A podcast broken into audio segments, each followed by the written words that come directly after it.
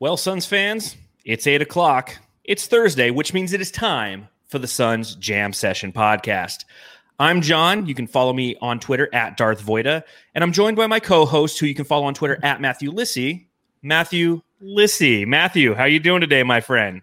Great. How's it going out there, little jamsters? Cute little guys. Look at let me hey, turn around. Let me like uh, wiggle your little belly right there. You know, scratch scratch your little belly. I, they're still, so cute out there. Do you see them or no? No, it's it's one way, man. like I got to teach you how live streaming works. Like yeah. we stream out, they're not streaming in. Now they can always comment in the sections okay. below on you know whether they're on Facebook or Twitter or YouTube.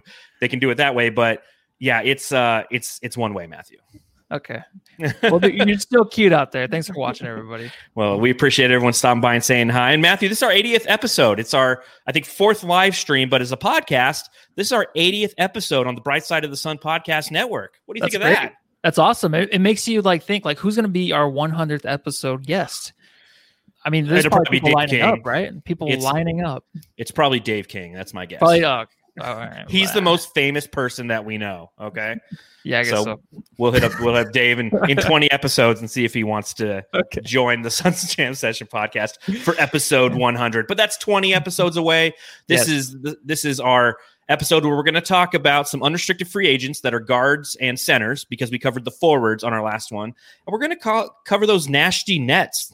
I was uh, yes, wakened this morning by the news that Steve Nash is now the head coach of the Nets. So we'll discuss that momentarily. But before we get into all that, I have to remind everybody to go ahead and to subscribe to the Bright Side of the Sun Podcast Network wherever you're listening to this podcast. If you're watching us on YouTube, please press the, press the subscribe button below.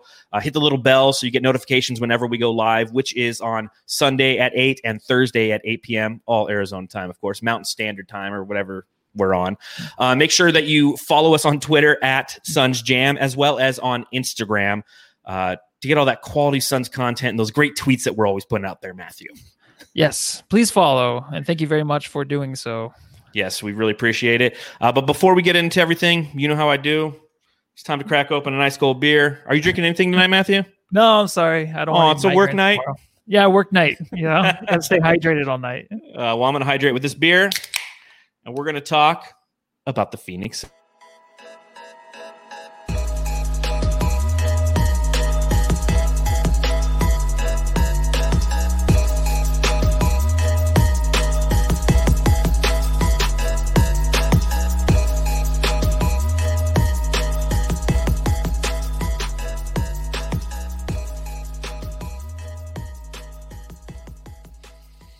All right, Matthew. We woke up to a notification this morning, uh, probably about six o'clock a.m.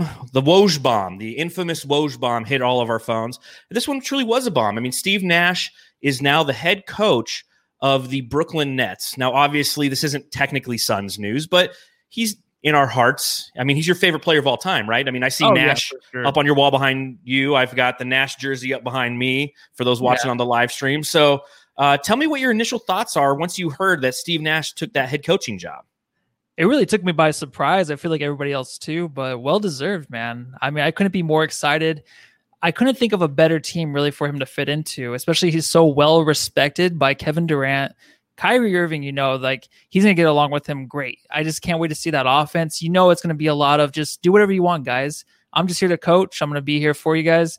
But mostly, you know, it's Kevin Durant's team he's going to be able to do what he wants, kind of like LeBron. You know, it's LeBron's team. So mm-hmm. that's what I think is going to happen. I'm, I'm very excited for him, dude. I think I've always liked Kyrie Irving. I know he has some weird things he says, but I like a guy that speaks his, speaks for himself, and he mm-hmm. does that. And I think Steve Nash has always done that too. It's a perfect fit, and they're my new favorite team in the East going into next year, besides yeah? the Miami Heat. Yes, for sure. Wow. Well, I was shocked for sure because Steve Nash doesn't have any coaching experience. And I know that that's a hot topic that came up today, kind of all over social media, all over uh, the jump, everywhere you turned. They were like, well, hold on.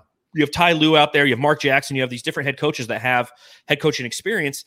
Why does Steve Nash get the job? And Nash probably doesn't get enough credit for the behind the scenes work that he did, especially with those Golden State Warrior teams. I mean, he joined those teams, I want to say in 16, 15 or 16. So, and he was a mentor for Steph Curry, who's now, you know, obviously one of the greatest shooters of all time, not just in the league.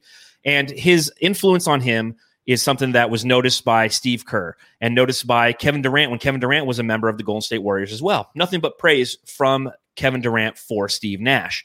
Uh, you also have to look at the fact that the general manager of the Nets is Sean Marks, who is a former Phoenix Sun. Once yeah. upon a time, Sean Marks played for the Phoenix Suns, so he has a relationship with Nash. So you kind of couple all that together. We know that the guys really kind of pulling the strings behind the scenes are Kevin Durant and Kyrie Irving in this case. So that's why Nash is in place over there. I feel they feel like he's going to yeah. give them the best chance to win. Uh, do I agree with him being hired there? Not necessarily. Again, he has no coaching experience. This isn't like uh, uh, he started like Luke Walton on the bench with the Lakers as a as a coach, winning championships, and then going on to uh, Sacramento and failing there miserably, or like Jason Kidd in Milwaukee. Uh, I just I'm interested with the move. I get why they did it, uh, but I still don't know if they're not my second favorite team or my first favorite team in the East because of this move. I will always support Steve Nash. I mean, what he did for Phoenix and what he brought to the Valley is something that can never be replaced and and can never truly be appreciated. If the further away we get from it, and the further we get away from Steve Nash in the playoffs, the more we do appreciate it. But I'm still a little confused by by it. i will have to see it. I don't. I still see him as an overly vocally vocal guy. No, you don't see that, but he leads by example a lot. And plus, like coaching, like you were saying, he has doesn't have a lot of coaching experience. But when you're talking about coaches, it's like who, what player would you not want to coach? Kyrie Irving. So I think I'm just saying that I feel like there's a lot of coaches out there with coaching experience that wouldn't want to handle Kyrie Irving in a way. And I think this is just the perfect fit. I think coaching is just different nowadays. I mm-hmm. feel like you'll even see more of like the player coaching coming back when like Magic Johnson used to be a player coach. I can see LeBron being a player coach where he's going to play like if he's playing for five more years, maybe the last two years he's coaching the team and playing. Like I just I can see that happening, and I think it's a great fit just because it's not like he's going to be a buddy, but he's always been a great mentor. He listens to the players, he understands the players, and I think that's all they need nowadays to go out there and win a game. I really think that's it. I feel like if you have Kevin Durant as your leader, the second best player in the league, maybe behind LeBron, maybe the best player in the league, like. I think that's fantastic, dude. I think this is going to work out great. And I I just I would like to see the pieces around. Maybe they keep the same team. Maybe they go at it with the same exact group, and then you have maybe Car- Caris LeVert might not be there next year, but besides that, I feel like you'll have the same group plus Kevin Durant plus Kyrie, and they're gonna do some damage, dude. I'm excited to watch. Well, I like what uh, Cyrus AAAA said in the chat. I think play calling will be amazing just because of his court vision time and time again. And he also added that Nash is going to help these guys see things that they may not have looked for before. And Cyrus, I think that's a fantastic point when you look at Steve Nash and kind of the way that he sees the game, especially when you have the talent that is Kyrie Irving. Uh, he's somebody who already can blow by anybody in the league. But if you have Steve Nash during practice, day in and day out, breaking down film with these guys, talking about what he sees from just standing on the court and plus the film, it is going to do nothing but benefit them. I mean, make no mistake about it. The Nets are going to be a force next year. With Kyrie Irving and Kevin Durant coming at you in the Eastern Conference, which as we know is a little bit weaker, it's going to be really fun to watch that team. Uh, I think they're also going to be your second favorite team besides the Heat because you love the uniforms and you love the court in Brooklyn too, right? Yep, that's a big part of it, man. Why do you think people don't like to watch the Nuggets and the Jazz? It's because their names are the Nuggets and the Jazz, and they have the worst colors. I, I, think that's a big part of it. well, and I also like what uh, Raymond Gonzalez said in the chat. He's like, maybe we have a trade partner in the East now. Yeah, fingers crossed. I agree with that. Maybe we do have some sort of Eastern Conference connection now that James Jones can use and exploit to maybe pull something out of uh, the old trade hat uh, moving forward. You know, so mm-hmm. again, just very interesting news. Not necessarily Suns related, but definitely something I wanted to discuss because Steve Nash is in our hearts, man, and I'm definitely rooting for him. I mean, it's gonna be it's gonna be fun seeing him on the sideline, and I'm interested to see what kind of hairdo he brings. I mean, I was watching something the other day, and they, I think it was the 2010 Suns, and they were showing a bunch of the promo videos, and you have Shaq and you have Amar'e, and then you had Steve Nash with like I can't even describe what his haircut looked like at that time. Like he didn't know what to, he used to have the long hair, and then he like cut it short. And then there was like this period where it's like, it was like long and short. It was just Steve Nash. Yeah, funny, he's gonna have that LA haircut. Guy. When he when he went to LA, he got that LA haircut. He'll yes. still have that. He looks he, fine in it. You know, I'm sure he was nervous to see how he looked in it, but he looks fine. Do you think Maybe he'll slick it back like Pat Riley? Oh no, I doubt it. But hopefully he doesn't do those frosted tips like oh, God. came in the league. Oh, those are great. Those are great no. photos. well, let's talk about unrestricted free agents. There's plenty that are going to be out there, and it's something that at the Suns Jam session we're just trying to navigate right now and educate both our listeners and ourselves on who's going to be available from an unrestricted free agent standpoint. Uh, we're going to start with some of the guards that are going to be out there. Uh, again, we don't know if the Suns are going to take a stab at these guys, if they're going to pursue them, or if they're just going to kind of let it be. So let's. Uh, do you, do you think that they need a guard? Let me start there with you. I mean, we've had this kind of this uh, conversation back and forth. Should they go with a wing? Should they try to pursue a guard? Are we're pretty deep at guard, although that we're not mm-hmm. talent deep at guard. What What are your thoughts on guards to begin with? So, I mean, if if you're thinking about backing up Booker with a shooter or someone and play the two guard, maybe. But point guard, no, we're good because I've said it over and over. I want Cam Johnson. I want Jevon Carter back next year.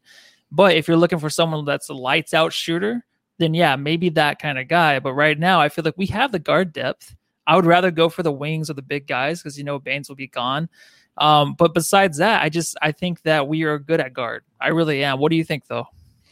I'm kind of in the same boat. I think that a wing is the way to go. I think that in this league, you can never have too many wings.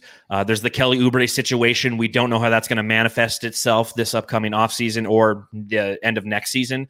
So, knowing both of those things combined, adding depth at the wing is something that could benefit this team, not only in the short term, but for the long term when you talk about the draft, it's like, do you go wing or do you go point guard or shooting guard? Because I mean, we know that Devin Booker needs a backup there. So I'm not 100% sure if the Suns are going to go guard in the draft or go guard via free agency. But I think with the depth at guard that we currently have, we should be okay.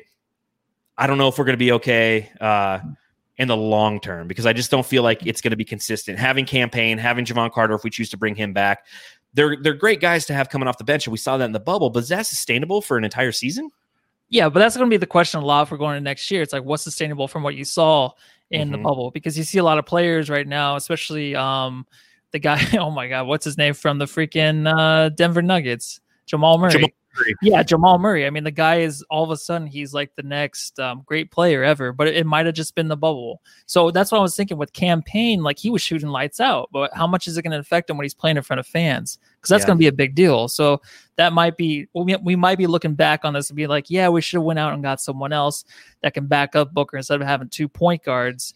So um, there's some mm-hmm. guys, but non unrestricted free agents, I feel like maybe someone else will have to sign and trade for. But we'll go through this list and see maybe if there's someone that you like and I yeah. like. Yeah, we'll see if uh, if James Jones is watching, if we can help him with the decision. So, unrestricted free agent guards.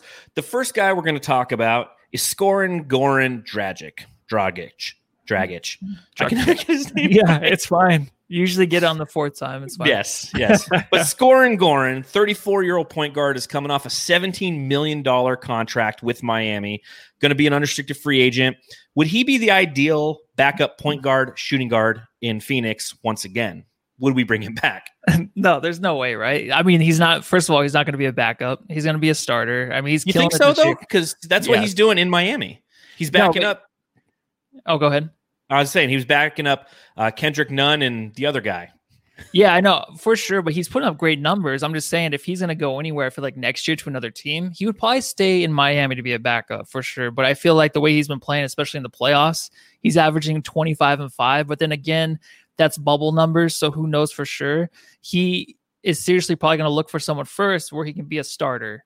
If not, I know he's getting up there. He's a sneaky 34 he's, years old. But he's it's 34. Like, I know. There's no way he's going to be a starter in the NBA.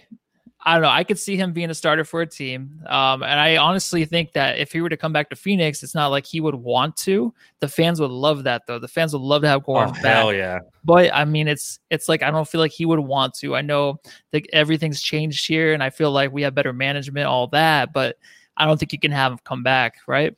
I would love to have him back. I know every Phoenix Sun yeah. fan probably would. Uh, you know, again, shout out to Raymond Gonzalez, the prodigal son is what he called scoring Goran in the chat. And he, that's what he is, man. I mean, he's one of us. We love him, but mm-hmm. I think that he's been scorned by this organization to the point that he's going to not want to come back and play for us. I do think he's the ideal kind of backup combo guard that in unrestricted free agency we could pursue. I, I don't want to go down the avenue of like how much are these guys going to cost because I feel like on our last podcast when we were talking about our wings, I was making decisions based off of that. Like, well, you know, I would love yeah. to have this guy, but like I just don't know see how his contract works. I'm just trying to look for guys who would fit with this team when it comes to guard play. I think scoring Goran Dragic would be a perfect fit with the Phoenix Suns. Will he come back? Due to the he organizational would. history that he has, the bad blood with Sarver, it's not going to happen. It's not. It's too bad though, right? it is. It is too bad because yeah, I really liked is. him. Who's uh, who's next up on the list? All right, so we got Glenn Robinson the third. What mm-hmm. do you think mm-hmm. about this guy? Huh? You think he can come in and help the scoring off the bench or what? Well, without a doubt. I mean, the guy is a scorer. Uh, you know, good good shooting guard depth that I feel like we do need. Knowing that Cam Payne and Jevon Carter, even though in the bubble they were playing backup to Devin Booker. They're not true backups to Devin Booker. That's where I really feel there's an opportunity with guard. It's not so much on the point guard position. Rubio's got that locked up. If you do a Jevon Carter slash Cam Payne duo backup at point guard, I feel like as long as you get somebody who's a good scorer next to them, mm-hmm. it'll be a successful. And I think that Glenn Robinson the third is somebody who could do that. I mean, he averaged 11.7 points per game in Philly this year. Um, I, I, don't know. What are your thoughts on GR3? I don't know. I don't really have a whole lot of. It's not really a sexy pick. It's not really someone that I feel like in this organization now it would be a player we would go get. Maybe in the old term we would have Glenn Robinson the third come in and have a workout or something like that. But I want someone that you can at least for sure know he's gonna be a consistent 40% shooter from the three point line. I know he kind of averages about 37, 36. It's kind of weird to me. I feel like nowadays, if you want someone to come in just to be a scorer, I want to see them and you're going to pay him some decent money. He'd probably be a little bit cheaper, but yes. I want them to be above like the 40% mark from the three point line. Um, but I just, I'm still sticking with um, Cam and Jevon, honestly, on this. But honestly, I would like to see maybe a sign and trade or something to do with like Luke Kennard or something like that. If you're going to get like a Glenn Robinson the third, that's just, agreed. Yeah, a sign yeah. and trade would make more sense. I also think that Glenn Robinson the third is a, a player who wouldn't be necessarily pursued by the Suns. Uh, uh-huh. You look at James Jones and kind of the way that he approaches his free agents. And granted, we have a very short history of what that process looks like. But I feel like Glenn Robinson's kind of like an Eastern Conference guy, and he has rapport with other yeah. organizations, and it, it, we're just kind of off the beaten path. Him, but you started your point with something very, uh, very poignant. You know, this is an unsexy player that you really don't think of. It's always the guy who we end up getting. We don't really get the sexy players here anymore. This isn't getting Charles Barkley uh, you know, in free agency or Steve Nash. You know, we haven't been able to land a big free agent in quite some time. And granted, none of these guys are, you know, big free agents, but it's just he he'll probably be the guy we end up with because he is unsexy. Oh, okay. Yeah. See, I'm going the opposite way. I feel like it's really turning around to where it is a sexy destination. Maybe. I mean, how much more do you want? Like Kendall Jenner's here. Oh Paradise no, we're Valley, definitely people are hanging out. We're becoming a sexy generation now, yeah. or destination, destination now. In generation. Um, yeah. yeah. We're in a generation of a sexy destination for the Phoenix Suns, yes. but it's yet to manifest yeah. itself. We haven't seen those yeah. free agent signings other than Kelly Oubre raising his hand last year and saying, "Yes, I want to be here." I mean, this might be a bad comparison, but I almost feel like Kelly Oubre is kind of like Larry Fitzgerald because Larry Fitzgerald was the first Cardinal to be like, you know what, I want to stay in Arizona. Yeah. Everybody's like, what? You want to stay like, in Arizona? Exactly right. You know, it, it's changed the culture. But you have three players that are saying that they want to be here now and that they would love to be in Phoenix the rest of their careers, blah, blah, blah, all that stuff. So that's what other players want to hear. You know what yes. I mean? We just haven't had that in forever. So, well, and that's why this offseason is so important for the Suns is what we can do in this offseason is really going to let us know the weight of what that generational destination is for the Phoenix yeah. Suns. And granted, mm-hmm. it's a tough offseason to navigate with COVID and everything of that nature, but still, like, if we land a, a mid level name it's just going to add to that. Hey, whatever's going down there in Phoenix, I want to be a part of it. Exactly. Uh, and I don't know if Glenn Robinson is going to be that guy. I, you know, I kind of hope not, but uh, we'll we'll see. I don't. If we do get him, I wouldn't be too mad. He's a guy kind of like I wouldn't be upset if we got him. But agreed. Yeah, let's. Uh, we should probably move on to some other guy because I don't know. I don't see well, him being here in Phoenix, but all right, well, let's go with an old, another old uh, man. There's not a yeah. lot of great guards, FYI. Like as I went through this list, yeah. the unrestricted free agent list for, for, for guards and centers, yeah. like there's not a lot of great guys that coming in this year. You know, it's not, I, it's, this isn't last year or two years ago where you're like Kyrie Irving. Like there's none of those names are out there. I My next name, go ahead. Oh yeah, I'm just saying I use the unsexy, um, you know, definition too early for these guys. So yeah, yeah every one of these is unsexy. This next one is super unsexy. This is Marco Belinelli, 34 year old Italian, had a down season this past year, 6.3 points per game in 15.5 minutes per game, and a lot of people think he's done. Do you think that he's past his prime? I think the only thing he can really do that's left. Um, you hate to like count out these Spurs guys, but honestly, because he just he's just a Spurs guy for life, right? I think that he honestly he can be a great leader in the clubhouse. Someone like that, I don't think you have to pay a lot. Of course, we won't get into uh, how much he's going to earn, but on the court, you know, we have that youth. I think he's a little too old for the situation we have going on now. I think we have the leadership, maybe some veterans that are a little bit around 30, not going to be 34, 35. I think that's a little bit that's a little bit pushing it. So I I, I just wouldn't like this signing. Um, what are your thoughts on him? I'm gonna agree with Raymond Gonzalez in the chat. No. Yeah, perfect. Oh. Uh, Marco yeah. Belinelli. Uh, good luck on whatever you do next.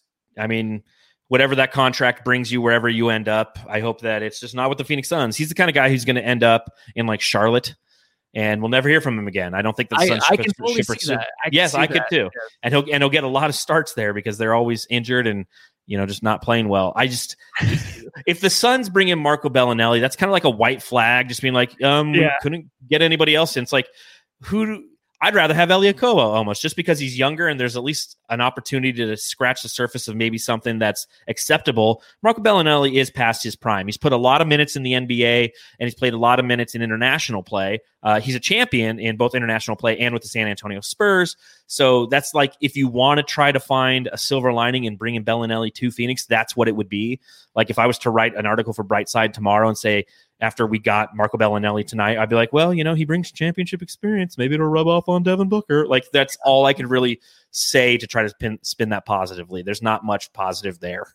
Yeah, exactly. That's what they're trying to surround Devin Booker with is a championship experience. Like last year, Aron Baynes, like you got to get these guys in there that can show them, you know, how difficult it is to be really good in this league. You know, we can yeah. barely scratch the surface of 30 wins. So we need that guy to help us.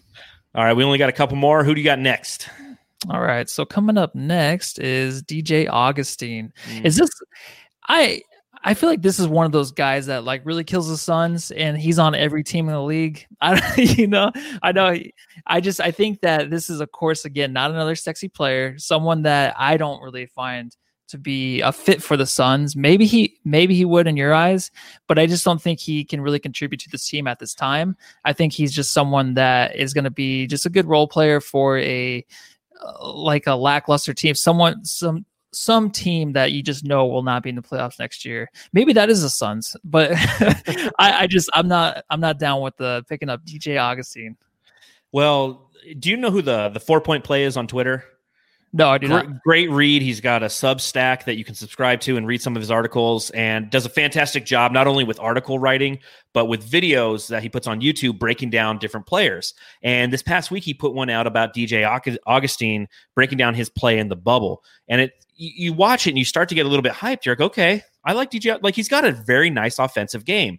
Uh, I agreed with uh, a lot of people. You know, Booked on Sun says poor man's FVV. Absolutely right. And he also says that I feel like Augustin has been in the league for 20 years. Absolutely yes. right. I feel like the guy's been in the league forever. I feel like he does have a really good offensive game, but I think he's like five nine. it feels like.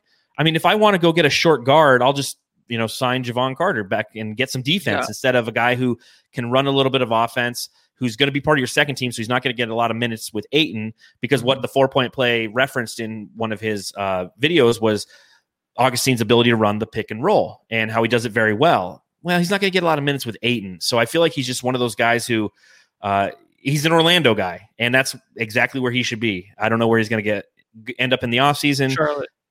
Yeah, everyone just ends up in Charlotte. All these, all yeah. these, un, un, all these unsexy, unrestricted free agent guards are gonna be yeah. in Charlotte. So drafted, yeah, drafted by Charlotte. Plus, he has this face. He has a face where you Google him and you look him up for like research for this podcast. And I feel like every time I see him, he looks different. He's not the same guy. So I don't even know. He ages. he ages a lot in all his time that he's been in the NBA. Maybe, man, maybe that's it. Uh, another guy that I wanted to talk about that I actually would be a fan of getting is uh, Justin Holiday from the Indiana Pacers. Uh, he's okay. he's six foot six, 180 pounds. He's a shooting guard, so you know I love my shooting guards. He comes from uh, the Holiday basketball lineage with Aaron mm-hmm. Holiday, and I think they have another brother. Um, but he's somebody who I really like because he's he's a good defensive player. I like those defensive guys who come in off the bench and can really shut down opposing guards. And if you can do that and you have somebody else who can score, you know, especially with Cam Johnson potentially being somebody who comes in off the bench, um, Dario Saric, if he, they continue to have him coming off the bench next year, plus potentially whoever we draft next year, then you can take that guard play. And then, yeah, you do have the Cam Johnson slash Jevon Carter combo. And you throw in a little Justin Holiday. Like, is that sexy to you? Is that the first time we can use sexy on this podcast in a positive yeah, yeah. manner? It's a good name, yeah. Big King Tuna seven seven seven. I think he pointed that out earlier, so I was looking him up too because I I got to get familiar too with him because I don't I wasn't really familiar coming into this podcast. But honestly, it's better to have the guy that's you know you're gonna get def- you're gonna get someone that's defensively pretty pretty pretty good on you know, and I I think that it's better because we are talking about Elie Okobo earlier. It's better to have a guy that's just you know a lockdown defensive guy instead of someone coming in the bench and just turn the ball over, throwing up terrible shots like yes. that. At least you have somebody that's zo- like honed in on some some sort of the some sort of part on the court. You know, like he can actually play some good defense, and mm-hmm. I would rather have that. I would, I really would. Um, so I, it might be like maybe the first sexy pick like first sexy pickup from this really disgusting podcast where we're talking well, about these well, guys. It'd be interesting to see again. I don't want to go too much into contracts, but I mean, he had a four point seven million dollar contract with Indiana this last year, so he is somebody we could potentially bring in who brings the defensive presence, and we could get at a nice price. So maybe yeah. that is kind of a James Jones kind of guy. Uh, and I completely agree with your point. You had a hard time kind of getting there, but I agree with it. It's if somebody can come in and focus on one area that doesn't involve turning over the ball, if he can come over and play defense, what that does is it slows the other team down because they have to account for him. It takes that time that Booker's off the court and it almost shrinks it because of the defensive possessions. You know, the, the teams are coming down and shooting the ball with 20 seconds left on the shot clock. They're shooting it with eight or six. And that starts to add up. And that, again, any, anytime you have Booker on the court and he's scoring points, that's good for the team. If Justin Holiday's on the court with Jevon Carter and they're shutting down the opposing guards and especially the bench guards of opposing teams, and you're letting Cam Johnson cook and you're letting Saric kind of hustle and whoever, you know, we bring in as far as a center is concerned or maybe another wing, uh, it's a positive for the Suns. And I think it's a good ro- uh, roster construct. Definitely, definitely, definitely. And it's funny because when we keep going through this list, I just feel like none of these guys are going to be a great fit. But it looks like we got a few more, a few more guys, right? Well, I'm going to name off four more unrestricted free agent guards that are going to be available in the 2020 un, uh, free agency class. You yes. just tell me yes or no on these guys. Ready? Dion Waiters. Uh, I'm going to say no. Yeah, I. No, I mean, no. he he's just he's doing his own business. You can't really talk to the guy. Pat Connaughton. Uh, no. I like him. I think he's got a good game. Uh, but again, I just feel like I have Jevon Carter. He's just Jevon Carter light. You know, he's a little bit shorter and uh, has a little bit more of an offensive game. He's a Notre Dame guy though, so I do like him for that. Uh, Emmanuel Mudiay. Remember when he was supposed to be traded to the Suns? I think it was last season, the season yeah, before. Actually, I do remember that man, I, and I'm kind of. I like, do like what? him. Yeah, I'm just kind of like, what happened? Because I know like last year he was doing pretty good for the Knicks, but I mean, you you don't really you can't really buy into those stats what they're putting up there. So I mean, he started almost the whole year, almost averaged 15 points. So I just I don't know. I I don't think I really saw enough of him this year in Utah to really get a good scope of him. Agreed. And last but not least, Reggie Jackson. No, I, that's a hard that's a hard head guy, right? Yeah. You know what I mean? Like he's just like Dion Waiters. He's doing his own thing out there. He's got to be on the championship team with the Alpha Dogs, and he'll he'll follow. He'll follow, but he'll do his own thing too as well. If that makes any sense. No, I'm with you 110. percent He just kind of he's uh, the captain of his own boat, and I don't know if I want that on my team. I want team. I don't want a bunch of individuals coming off the bench. Exactly. All right, you want to talk about some unrestricted free agent centers? Yeah, that sounds exciting. Let's, let's, do this. You know, think about the Suns. Okay, Aron Baynes is gone unless somehow, some way, the Suns can offer him something that wants to keep him here and on a discounted contract. I mean, he's what 34, 35 years old. Uh, he's going to yeah. probably try to cash in one more time, whether it be a one or two year deal with another team that's going to pay him. He's definitely the type of player who won't be in Phoenix next year because a big team, or a, I wouldn't say a big market team, but a championship contending team will probably be willing to throw 15 to 20 million dollars his way for one year. That's a guarantee. he'll probably end up in Philly because for so some too. reason he'll uh he'll he'll he'll throw they throw yeah. money at fucking anybody. Yeah, yeah. So Aron Baynes is probably gone. So that really leaves a void at center. Uh, Frank Kaminsky, we don't know if he'll be back next season. Uh, he's a restricted free agent, right? What's his deal? I always forget on Big Frank. No, Frank. Actually, he should be here. I think he has a one more year, right? Let me actually. I'll, i can Google that. Yeah, you Google it while I talk. I think he's I a team. I, I, just got Google in my apartment. So nice. You got yeah. Google. I'm proud of you. You're so over the MSN days. Yeah. yeah, he has one more year. It's uh, it's the team option. Uh, it's just no, nothing. Just one okay. more year on the contract. But still, if he's your backup center, you're not doing well. Okay, no, not at all. No. So let's talk about some of the unrestricted free agent centers. Not a whole slew of them because the center kind of is a dying breed in the NBA. I mean, there's like Joel Embiid. There's like Anthony Davis, who's kind of not a center. You know, he plays like a lot of these guys who are even who are built like centers. You know, Porzingis, he's seven two. The guy's like he plays like a fucking two guard. So, uh, but let's hmm. start with the first guy, and that would be Hassan Whiteside. Your boy. Could you could you see him coming off the bench and spelling DeAndre Ayton? I could see it. I could see it. Um, if you ran the team, definitely Hassan Whiteside would be there for five years, hundred million dollars if you ran the Suns. but no, honestly, I think uh, it would be good. But he's going to get paid a lot of money. Do you and think, so though? I think so because I think a lot of teams still see an upside with him. They see him in the bubble. He was playing great in the bubble. He played pretty decent in the bubble. But when it comes to the regular season, day in day out, he's so inconsistent he just he'll throw up the numbers, but they are legitimately like empty numbers. I feel like for a team, it's just he will frustrate the shit out of you. And if we go into next year and Ayton is still the same way to where he's frustrating us, kind of on the offensive end, not being as aggressive as he should be, just a little bit more, then you have Hassan Whiteside come in. You have the same thing. Like that would give me a migraine instantly. Um, I, I think that Hassan Whiteside does have good upside. I just don't think the motor's there. And I think it's too far into his career already to really think like, okay, maybe this guy can turn it around. Maybe he could. Maybe for a great coach like Steve Nash, maybe he can turn it around. But honestly, I just would not want to see him here in Phoenix. Yeah, he's the motor is obviously the biggest issue with Hassan Whiteside. I mean, I wouldn't say consistency is an issue because he led the league in rebounding this year. Uh, he led the league in blocks, I believe, too. So I mean, he definitely puts up the numbers, but it's kind of an empty number when you actually watch the game. He is a hard watch. Don't get me wrong. He's great to play with on 2K. I love having Hassan Whiteside on my 2K team uh, because yeah. he just he dominates. Because in a video game where there is no true like hustle stat to the hustle badge, if you will, uh, he can dominate. But I feel like the motor is an issue. But if the price is right, and I hate to say the price is right because that's kind of the downfall to all these guys, he's definitely somebody I would I, I love to bring in he doesn't space the floor. But you know what? Frank Kaminsky does space the floor, and I don't like that when he's in the game. I want yeah. somebody who I know will can grab offensive and defensive rebounds when our second team unit is on. I want somebody who can challenge DeAndre Ayton during practice and get up in his grill a little bit because Hassan Whiteside is a physical guy. You know, the issue obviously is he had his last contract was four years, 98 million. That's what Miami gave him.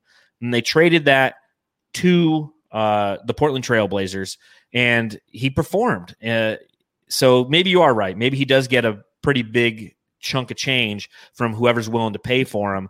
Uh, if he's somebody who the Suns can somehow work the contracts and get him in here, it's not going to be sexy. I mean, mm-hmm. as, as, I mentioned at the beginning of the podcast, you know, this is a league that you need wings. You need scoring wings if you want to be successful, who can also play defense. The three and D guy is who this league is now catered towards. So having DeAndre Ayton, and then if you went and spent a bunch of money on a backup center, I wouldn't be happy. Would you? No, and I think this league is really catered towards whoever can get you a championship. But honestly, I think that Hassan Whiteside, you're talking about space in the floor. Well, Kaminsky sucks at it because he can't. He can have a good one game out of five games where he hits three or four threes. It's just a consistency. So if we're not getting that off the bench, I just don't want to be frustrated with that. No, especially so, with someone as old as him. Baynes or Whiteside? Uh, dude, that's tough. Baynes.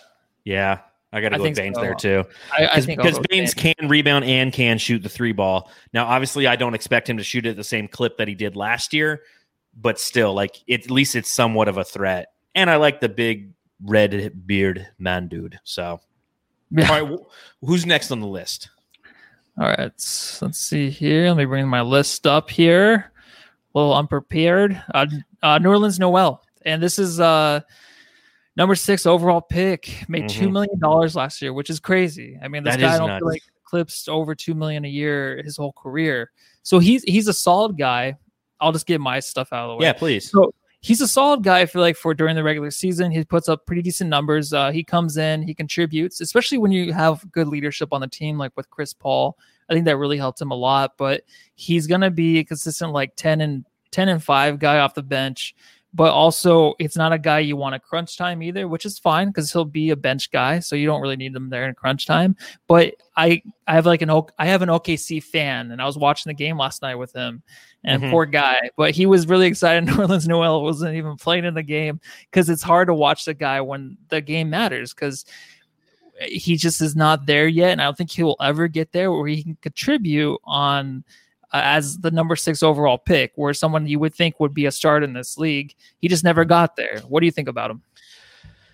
He's somebody. I mean, he nailed it. You just, I don't know if he can get there. Uh, he's somebody who just has been very injury prone in his career. He came out in his first season. He was the number six. I mean, that he was part of the process. He was one of the first building blocks of the process. And part of that process is they shipped his ass to Dallas. And he performed okay there, but again, he had a hard time staying healthy. I mean, the guy's averaged over 11 points in his career just one time, and that's back when he used to be a starter. He's been a bench guy ever since he uh, came to OKC for the past two seasons, and hasn't really put up numbers that wow you. Uh, he's somebody who I feel doesn't. I mean, you, might as well get Hassan Whiteside if you know because you're going to get somebody who can actually rebound the ball. I mean, he doesn't rebound, he doesn't score he doesn't shoot threes. Uh, and yeah. you know, if, if, if you look at him from kind of a defensive standpoint, like yeah, he gets like 1.5 blocks per game, but you can get that from Hassan Whiteside. So again, I mean, contracts and all that stuff. I, I've I always rooted for Nerlens Noel. I always wanted him to do well, oh, even yeah, when he went too. to Dallas. But like he just like you said, he just can't get there. He's, he's he can't get over that hump. Yes. Yeah, he's he's a little too slow. Um, really slow reactions. So I I just I feel like he just he got to where he wanted to in the draft. He got paid pretty decently. Mm-hmm. I don't know. I mean, he got what he wanted, but he's never been a type where he's talked too much. That's what that's why you can root for him because he's never talked his game up too much. Everyone just expects him to be great because he got these tall guys coming out of college, and you think the next center like Joel Embiid and stuff are, are going to be great players, and they just don't turn out that way, which is fine. And he's he's owned his role too, so I appreciate that. Well, next on our list is a guy who was drafted two years after Nerlens Noel, the number three pick, and hasn't panned out as well. And uh, that's Jahlil Okafor. Uh, yeah. The 24 year old averaged eight and four in a bench role with the Pelicans this past season. Could he be a steal for Phoenix, or is he just kind of is who he is? Just kind of like Derrick Favors, who's also uh, with yeah. New Orleans. They they're almost like the same guy, just plays different positions. That's how I kind of look at them. Yeah, yeah, same as that kind of guys. And I feel like um, maybe he can give you a little bit more than Noel and he's cheaper. So maybe that is a steal. If you're saying that's a steal, that might be the steal they need. Because I feel like at this point in his career, you know who he is, mm-hmm. and you're not got to pay too much for him. And I feel like he could be a solid bench guy. And I think he's kind of proved that. Another guy you think that would be a starter in the league coming out of college didn't happen. Now I feel like he's just kind of owned what he is, just like Joel. So these guys are kind of similar. So um, I, it's not a guy I feel like the Suns will go after. But honestly, if they did, I wouldn't be too upset for this for the signing. Yeah, it's uh, like Bob Barker, man. If the price is right, you know, it's uh, bring him on in. Uh, Todd Jacobs, yeah. Jacobson in the the chat. Crazy, he's only 24. I thought he was 31 or something. Isn't that unbelievably it, true? It, it just Jahlil Okafor. Yeah. It's crazy. It just like feels like he's been in the league forever. Like Whiteside. Whiteside's 30, something like 31, 30. What, what is he, 30? And you would think like he's like 23 or 24. It's just, yeah. you can't get a good read on these guys. It's weird. Yeah. Uh, there is some interesting banter going on in the Facebook chat. So oh. remember, you can follow this on Facebook, Twitter, or on YouTube, wherever you're going to get your live stream. That's where we're doing it. And uh, Boyd, our good friend Boyd, what about Dwight? Hmm. Nah, not Dwight. I mean, he, yeah, but he wouldn't want to come here. He's actually, I mean, he's not been terrible. He's been kind of productive for the Lakers, which is kind of cool. Kind of cool to see because I've always rooted for Dwight. He's kind of been a jerk and an outcast, that kind of guy. But I always rooted for him to find some peace, and I feel like he's found it in LA. So too bad he's a Laker. I just, even though I like LeBron, never mind. We won't go down that hole. here we go. Well, let's let's change things up a little bit here because uh, you know, again, those are our thoughts on these unrestricted free agents. We've covered our wings, we've covered yeah. our guards, we've covered our centers. There's no one truly out there other than like Serge Ibaka is somebody I think that we both on the last podcast were big fans of. If somehow we can land that name, I think that would be something that'd be really productive for the Suns. Again, if the price is right. But I think that unrestricted free agency isn't going to be where the Suns are going to necessarily make a splash this offseason. It's going to be a sign and trade. It's going to be some sort of yeah. trade. If we want to get a, that next name in here, we're going to have to go that route. And then, you know, what we can do on one of these upcoming podcasts is talk about some of the trade targets that are out there because you're starting to see a lot of those names percolate out there. And I like what I'm seeing when it comes to fit with a lot of these guys. So mm. we'll we'll discuss that in a little bit more or in a, at a later date. Uh, but I think it's now time to talk about the NBA playoffs and share some of our thoughts. You ready for the new drop? Let's do it. Let's do it. Thoughts. Um, brains. oh man, I'm a nerd. I love it. so let's talk about some different things that are going on in the NBA right now. Uh, mad props to Brandon Ingram on getting the Most Improved Player award. What was interesting is when he was interviewed about receiving that award, he was in Paradise Valley, Arizona. What are your thoughts on that, Matthew? Yeah, is that Devin Booker's house he's in? It might be. I don't know. I mean, I've seen. I've Devin never Booker. been to Devin Booker's house, so I couldn't really tell you.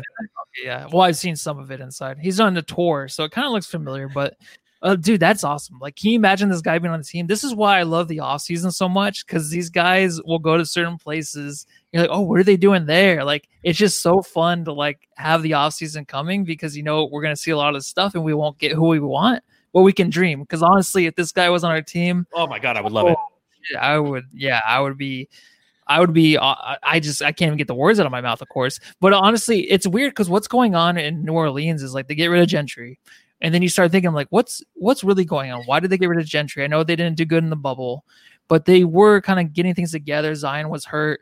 You think the fit between Zion and Brandon Ingram just might not be good? Do you think they might be looking for a trade suitor for Brandon Ingram, who just won play most improved player and also went to the he's an all-star like i think that's crazy. Like what do you think about this dude? Well he's an unrestricted free agent so they potentially could just wash their hands of him if potentially he doesn't feel or if the front office doesn't feel like he's the correct fit next to zion.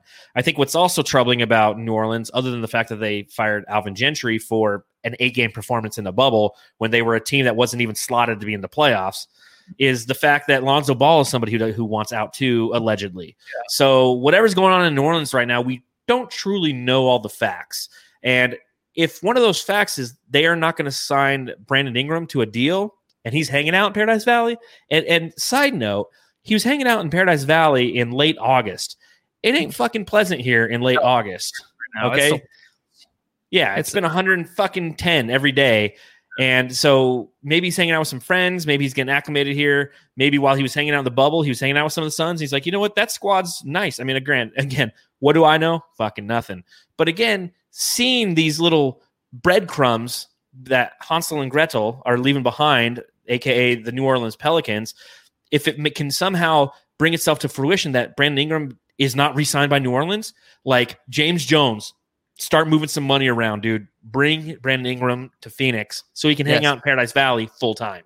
Be a great. He'd be fantastic next to Ayton, dude. Like honestly, if this guy gets signed, like I think that would be the best signing in a long time since Steve Nash, because you're bringing in a guy that's just now starting to become a superstar, and that is something that we need to go along Devin Booker. Agreed, 110. percent Bring him to the Transformation House or Transformation Center. yes bring them there. Check out the cheesy stuff over there. yeah, hang out, hang out with Lindsey Smith. She'll show you where what the stadium looks like in a fucking virtual bowl, and yeah. maybe maybe that it, sign seal delivered. Yes, that might oh. do it. so again, you can't overreact when you see players in certain cities, but. I saw Paradise Valley and I was just like, whoa. And he looked stoned as shit in that interview, too. Did you see him? Yeah, like he just, he, he had an edible or something. Oh, yeah. I know that feeling. I'm sure. It's me before every podcast, zoning yeah. out. yeah. All right, let's talk a little bit about the playoffs. What are your thoughts so far on the Boston Toronto series? Uh, I you Oh, I know you got off of work today, so you probably missed the end of the Boston Toronto game. What I an missed- ending that was! I've missed the whole series. I, I really have. I know the first two games, Boston has been really solid, but besides that, I've missed everything. I can't get here on time, and it sucks because they're playing on the East Coast, so you know they got to play a little bit early. Even though they're, you feel like they can start a little bit later because these guys are always usually up late at night. They're used to it traveling and stuff, so maybe they can start a bit, little bit later, so I can get home and watch the ending of the game, dude. For some reason, those Boston games they put on at like four three thirty Arizona Three time. Yeah, I'm like, what am I supposed to do? as the bubble progresses and the playoffs progress, you're going to get more games that are going to start at like 6:30 so you can actually watch them. But it's been a great series. I've watched I watched the first two games. I didn't see the game today, but Boston's depth, man, I'm telling you, like Jayson Tatum is a legitimate scorer. Uh, there was a back and forth I saw on Twitter today. It's like, who would you choose, Booker or Tatum? Like everybody said Booker.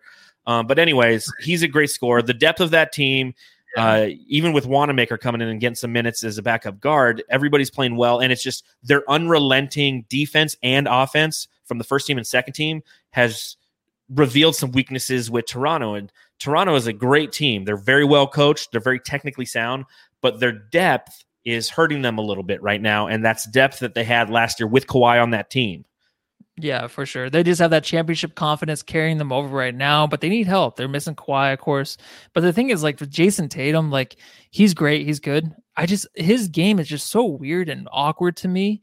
It's like if Mikal Bridges was an all star. Like it, that's the way his game would look. You know what I mean? It's just Yep. it doesn't seem finished yet. So I'm I'm I'm excited to see how this guy develops. Um, so I don't I don't know. I just I can't get a good read on his game. I know he's putting up the numbers. He's very consistent, except for the beginning of the bubble.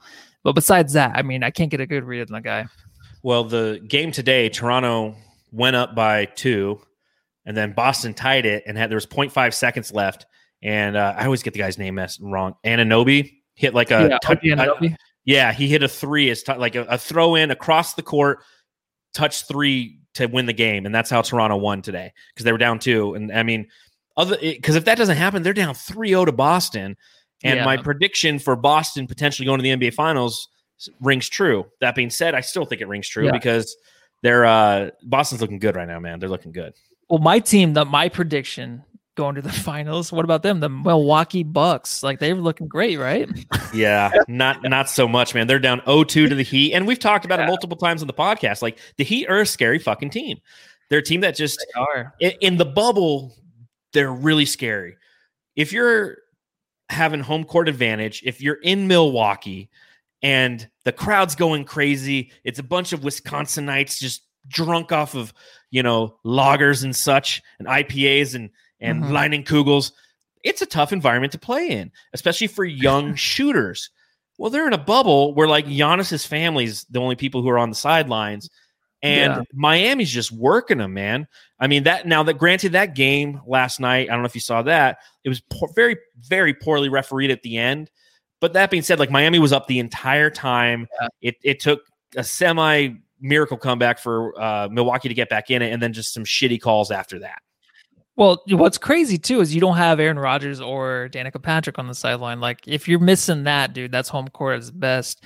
Um, but uh, anyways, yeah, I did see the ending of the game last night. I saw the ending of that one. I saw the fouls.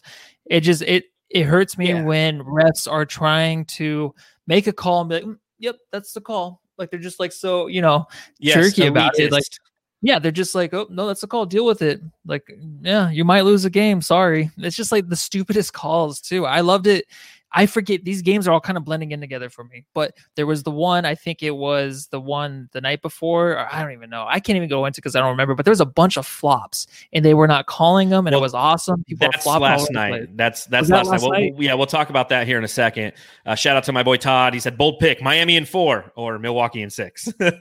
Whatever's happening, that that's what's happening. So shout out to Todd Jacobson on that one. I know he's a Wisconsinite himself. He's a Bucks fan. Uh, we'll see what happens. I mean, it's just again seeing the foul that Giannis had on Jimmy Butler was the most bullshit foul, followed by this the Goran Dragic foul on Khris Middleton right before was a bullshit foul too. Yes, it was. What are you gonna do? What are you gonna do? Um, real quick thoughts on the Nuggets game seven victory over the Jazz on Tuesday and the style of play that led to it. It was a very low scoring game, and somebody, uh, a guy at Max MCC11 on Twitter, tweeted out. Basketball is so much better when it's not a contest between teams trying to draw chicken shit fouls and shoot 40 corner threes. And that's the mm-hmm. definition of what that game seven was. What were your thoughts on that game? So, do you think it's just like a lot of nerves or something with these players, the way they were playing last night? Honestly, I kind of enjoyed the game a little bit. Like, I don't know if it was just I was spaced out doing something else or what, but honestly, there was there was a time where it was in the middle of the fourth quarter. I looked at the score. I'm like, oh my god, it's like only 80 to 80. Yes. Like I, d- I had no idea it was such a low scoring game. But honestly, I felt like the teams themselves, besides Donovan Mitchell, who has that like fake toughness thing that LeBron does, and I can't stand it. Like it's just a thing I have with that. I'm not saying he's not a tough guy. I'm just saying it's a fake toughness thing he does mm-hmm. on the screen. I can't stand that. But besides that, I think that um, it was actually kind of a fun game in the end, right? the last uh, minute there. No, it was absolutely fun to watch. I watched that entire game, and yeah, it was a tough watch. You you, you want to say it was a really defensively well played game? It wasn't. It was guys missing wide open shot after wide open shot after wide open shot. What that game was was fatigue. Jamal Murray Donovan Mitchell, those guys have been laid on the line this entire series. I mean, six games of scoring 57 points here, 53 here, 50 here, 47 here. I mean, these guys were going absolutely ape shit. They're playing game seven, playing every other night, and you could see it, man. By the third quarter, those guys just had no legs. Bring into the fact also that Jamal Murray got kneed in the second quarter in his uh, thigh and he was slowed down. So he couldn't put on one of those performances that he'd been doing the whole bubble. So it was it was a tough watch because guys were just missing wide open threes. But I do like the fact that it wasn't like Dame ball where it's chicken shit foul calls. And uh, yeah, the last minute of that one was entertaining. It was nice to finally see an entertaining bubble game because a lot of them have been blowouts both ways in that series. And I I, uh, I, did the math on it the other day. After 36 playoff games, the average margin of victory was 14.6 points per game. Like it hasn't been entertaining basketball. These past few games are starting. To, we're starting to see a little bit more of that entertaining basketball. Uh, the Nuggets, I don't th- feel pose any um, threat at all when it comes to playing against uh, the Clippers. In fact, they lo- they're they lost 120 to 97 tonight to those Clippers. So yeah, you know they would get blown out the first game, but yeah. honestly, yeah, Jamal Murray has to go off every game for them to have a chance. So and that's, and that's just not, his style. Yeah, it's not. And then you have the Houston OKC game seven, which yeah. I mean, Hard, this, this, Harden just disappears in in big games, man. Disappears. I feel like he did good in this one. I mean, he wasn't he wasn't taking the long, stupid threes. He was actually going to the hole, dishing it out, giving guys good looks. Um, he made, of course, a huge block in the end, but it's funny. Like he wins the game seven, no one even talks about it. Like I'm a big Harden fan. I thought he did pretty good in the game seven. He was still there. Russell Westbrook, I think, had the ball once in like the last minute, and he totally blew it, of course, at the rim. But besides that, I feel like I feel like uh, Harden was doing pretty good on the offensive side. He wasn't throwing up stupid shots. No, man. Uh, I'm trying to pull it up right now, but I, ha- I haven't. He he shot. Let's see, 2020 playoffs yesterday. Four for 15 from the field, 26 percent. One from nine from downtown. Yeah. Okay, so he had no offensive game. Now, granted, he made the defensive play of the game, a little uh, ASU on ASU crime going against Lu Dort. Um, but I think that he just he doesn't have that aggression to be great in the playoffs. He never has. Whenever the opportunity presents itself for him to get, go into hardened takeover mode, which we've seen happen multiple times in the regular season. He does it to the Suns like three times a year.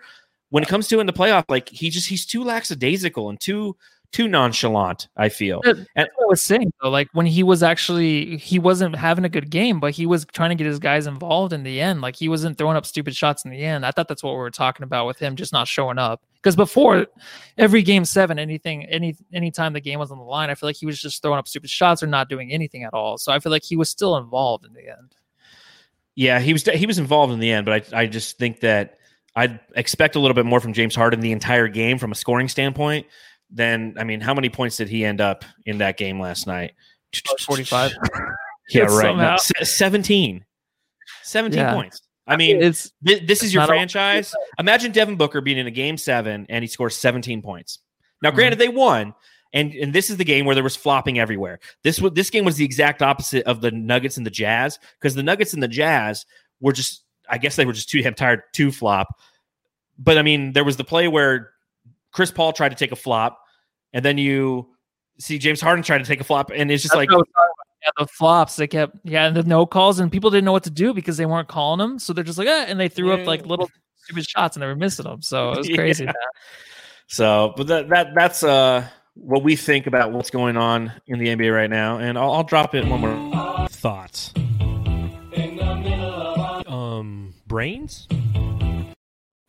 I love that drop. Uh, one one thing uh, we'll we'll do one mailbag question before we get out of here today. Um, this is from Restraw, and he emailed us at sunsjamsession at gmail.com. So if you have any mailbag questions, feel free to email us there, and we'll be happy to mention them on the show. Uh, who is the third best player in Suns history? A. Amar'e, B. KJ, C. Walter Davis, or D. Other? So obviously Nash and Barkley is number one, number two, and whatever order you have them in, that's on you. And I agree with that. Those are the top two Suns of all time. Who's number three, Matthew? Number three, I think just because before we were the just Suns jam session, we were whatever Suns report, we were doing, um, we were looking back on these players, uh, Walter Davis, and I think he really hit me as he was maybe one of the top three best players on it that ever played with the Suns. So honestly, he's gonna be my third.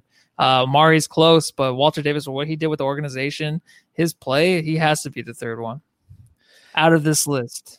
So you're going with Amar'e, Walter Davis. So you're going with Walter Davis. Mm-hmm.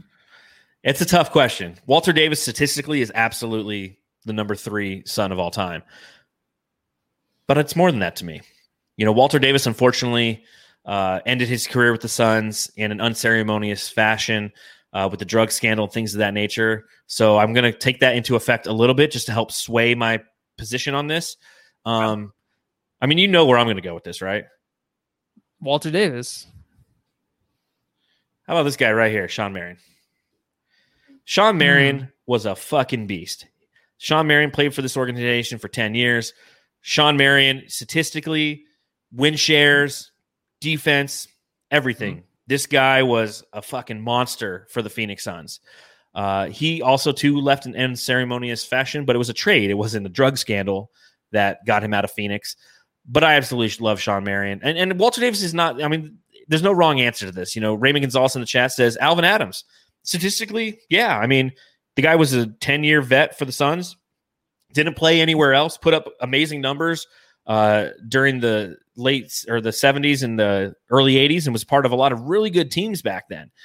I, I just think Shawn Marion, if I go back and look, it's between Shawn Marion and Amar'e.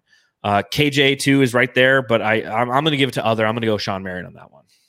Yeah, see, other. I thought you can just select other, but you couldn't choose the other team. So I was, oh man, I'm really bad at these. But honestly, drug schmugs, like who cares? Everyone did drugs back then, as long as as long as he wasn't porking like people that shouldn't be porked. Like I, I think porking. yeah, it's just drugs, dude. I mean, poor guy had an addiction. I would be addicted too. But jeez, porking. Uh, yeah, sound like, sound like my, my dad uses that phrase, porking. oh my god. Well, uh, I think that's. I think on the porking note, we're going to end this here podcast. Uh, you know, cheers, Matthew, to 80 podcasts for the Bright Side of the Sun network. We appreciate all of our Jamster listeners for hanging out with us once again. Truly appreciate it, whether you're listening to us on the Bright Side of the Sun podcast network or you're watching the live stream on Facebook, YouTube, or Twitter.